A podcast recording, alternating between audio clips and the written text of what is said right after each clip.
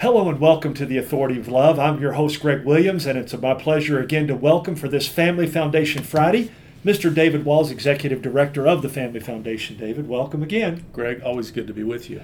Yes, it is good to have you with us, David. And we got some more stuff. Uh, sometimes people are going to think, uh, wow, they've talked about that forever, but there's stuff going on that we need to help people hopefully understand and take action on, those kind of things. So if you've missed any previous ones, you can go to loveandlordship.com uh, uh, go to the Vimeo page or the Podbean page and click on those, and you can find many videos and podcasts, these as well as other messages and teachings. We appreciate that. Thank you for those who have done it. You can also go to kentuckyfamily.org and find out many of these, and we're going to talk about that more as we move forward.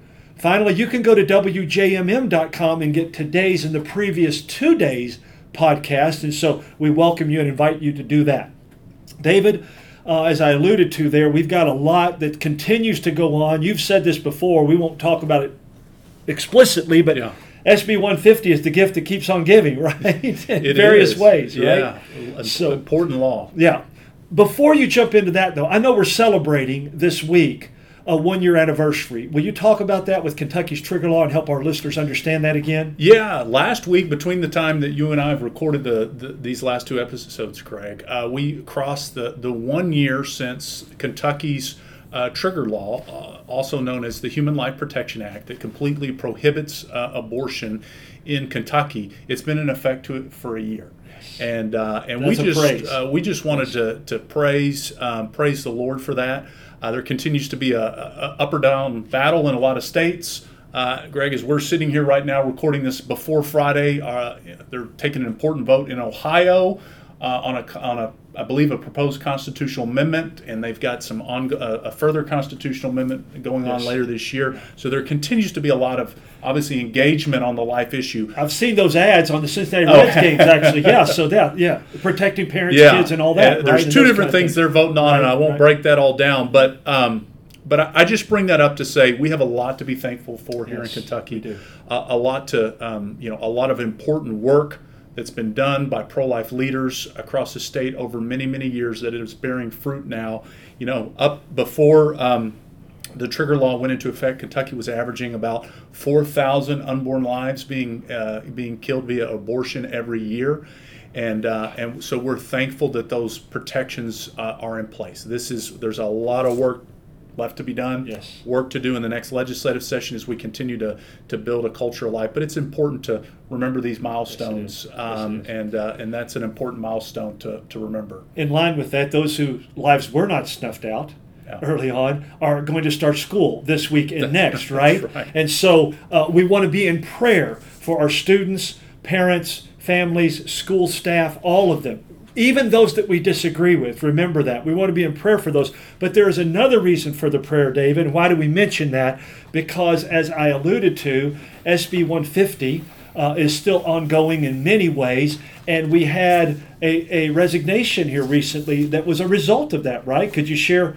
with our audience uh, about that. Yeah, Greg. You know, uh, we have, um, and I echo you about being in prayer for um, for families and kiddos going back to school.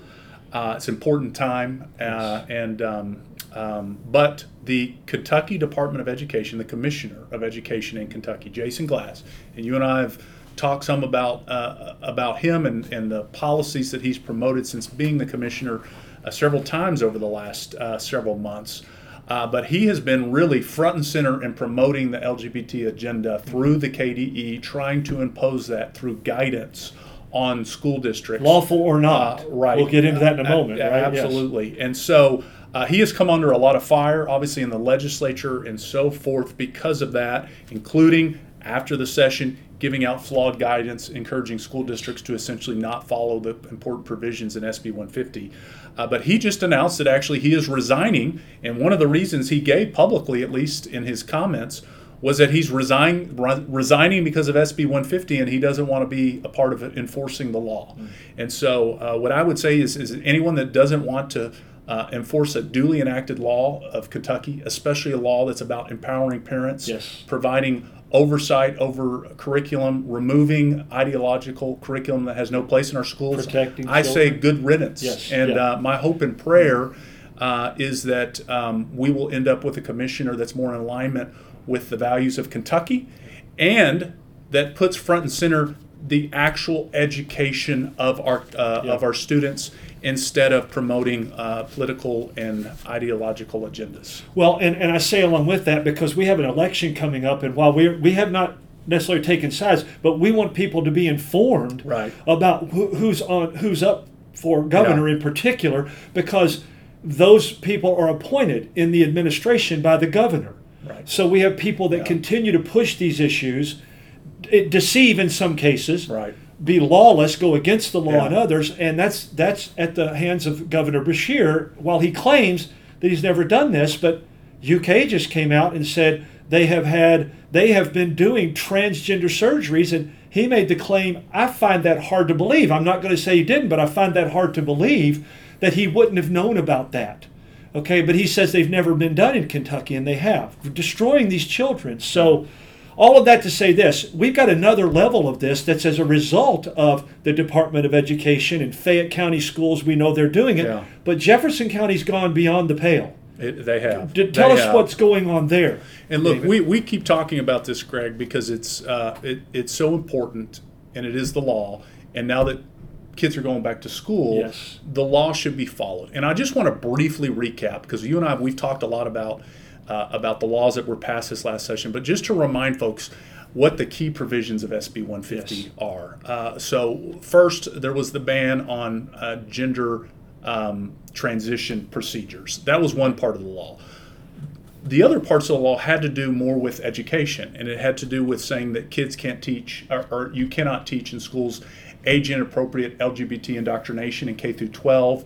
Uh, you can't teach uh, human sexuality without parental consent. You can't teach it at all in in, uh, in elementary school. Right, You've right. got schools have to adopt a policy to protect the privacy and safety of students as it relates to bathrooms, Yes. locker rooms, and that if there's any, uh, uh, uh, if an accommodation is to be given to a student that's struggling with their identity, that accommodation can include allowing a, bi- for example, a biological boy to access a girl's multi-use facility. That- That's Common clearly sense. against that, right? Right. The Com- law clearly clearly lays things, that right? out. So what's Yeah. Jefferson County Yeah.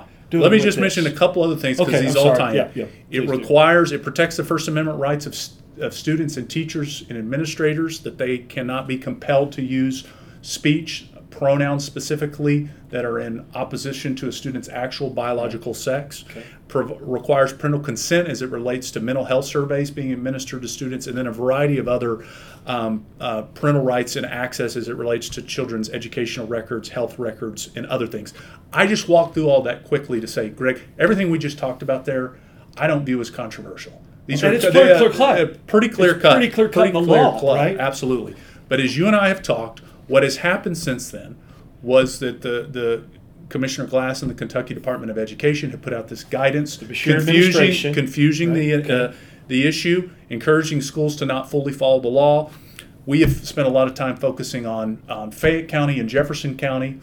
Uh, Fayette County is moving forward with a policy that does not completely follow the law, and Jefferson County now took that all the way, Yeah. and and they are effectively they uh, actually the night before we recorded this uh, uh, adopted a policy that really seeks to just Got it. gut the entire policy Yeah. and not follow the law. And this is it, it's really shameful, Greg, because the superintendent of the school district was before a, a interim education committee hearing last week and was put on the spot about this and flat out said under oath that they would adopt a policy that would follow state law. Yes. And so they are choosing not to do that. They are not going to fully enforce the, the portions of the law that protect student privacy. They are not uh, going to, uh, according to their policy, fully follow the First Amendment protections as it relates to not compelling uh, teachers Other to uh, have to use right. pronouns that are uh, not in. Um, uh, in truth and in compliance right, with biological sex and a number of the other provisions as well. And so it, it's um, it's just really really concerning to see how much so. far some school officials will go to subvert common sense policies, and they're doing so not in the best. A lot of talk. This is not in the best interest of children. Yeah. This is in. This is because they're pushing an ideology in, in the school districts and want to be viewed politically as trying to kind of thumb their nose at a legislature that uh, happens to be they uh, led with. by Republicans. Right, they Yeah. disagree with. Here's the thing I find so interesting, David and, and listeners. This is what I think we have to pay some attention to. They had that meeting yesterday as we're doing Yeah. this, right? So that they could comply with the law on the timelines. And say this law has to be enacted Before before, we we, start school. school, right? Right. What a great job we're doing of enacting the law on time. But then they gut the law and they basically do, in many cases, the exact opposite of it. Yeah. To the detriment of children, not only the ones who are in gender dysphoria. I understand Yeah. that that's that's not a good place to be, and we need to help them. But we don't help them by promoting that and by harming other children Right. putting them in the same bathrooms and those kind of things. So it's really, again, we've talked about this before. It's really, well, we did it. We enacted the law on time. Well, good for you, but you completely were lawless in doing so. And so, uh, thank you for explaining that to our listeners. And with what's going on with that, we, I know we've got a little bit of time left, and I want to spend a little time. We've got the Kentucky Family Forum coming up on October seventh that you all are are sponsoring. Yes. Tell us a little bit more about some of the speakers you have in line for that, and anything else you want to share about that at this Yeah, point. Yeah, Greg, we're uh, really, really excited about Saturday, October 7th uh, in Lexington at the Clarion Hotel and Conference Center. Uh, we'll be hosting our first ever Kentucky Family Forum. It's going to be uh, just uh, the largest gathering of, of social conservatives, uh, Christian conservatives. Um, and we have some new speakers that we're excited Yes. to, to share. So uh, we're going to have uh, Walt Heyer, who is a Oh. uh, detransitioned a number of years ago, one of the most outspoken uh, believers and advocates on why this gender confusion movement is so harmful. Very He's written strong. several books on the topic. Uh, he's going to be speaking. We've got speakers from our good friends at Alliance Defending Freedom, uh, from Family Research Council, from Family Policy Alliance. We've got a number of state uh, elected officials, including um, Representative Shane Baker, Representative Josh Calloway, and others. You're going to be speaking there. We have some other exciting one out, announcements. we have some Yeah. other exciting uh, um, announcements that that will still be coming. This is really coming together. I, I, I pray to be a, a, uh just a God honoring event that will be used um, to help equip and um, First annual is what we're you're yeah, praying for, I'm right? praying for inaugural, yeah, right? Praying So- for. right, right. we pray it'll encourage the body of Christ, Right. help promote a biblical worldview, and unify the social conservative movement Yes. here in Kentucky as we continue to have important issues that need. How to be can they addressed. How can they find out more and register? Yeah, if you that? go to our website at kentuckyfamily.org, you can click on the, the registration page. And uh, we're still um, selling early bird tickets. Folks can also get tables and, and register. Groups We're- and churches and Churches organizations, already have a right? lot of that going yes. on. Momentum is, Great. is building up. We're just about a little under two months out. Yes. Hope folks will prayerfully consider joining us. We, we think it's Yes. going to be a, a, great event. Yeah, we'd love to see you there. Uh, one final prayer note. Yeah. Uh, if you want to mention also with the North Carolina legislature. Oh before we yeah, close that's, out today. that's right, Greg. As we, you and I talked, I believe last week, 19 states now have completely banned these so-called gender transitions. North Carolina is poised to be the 20th.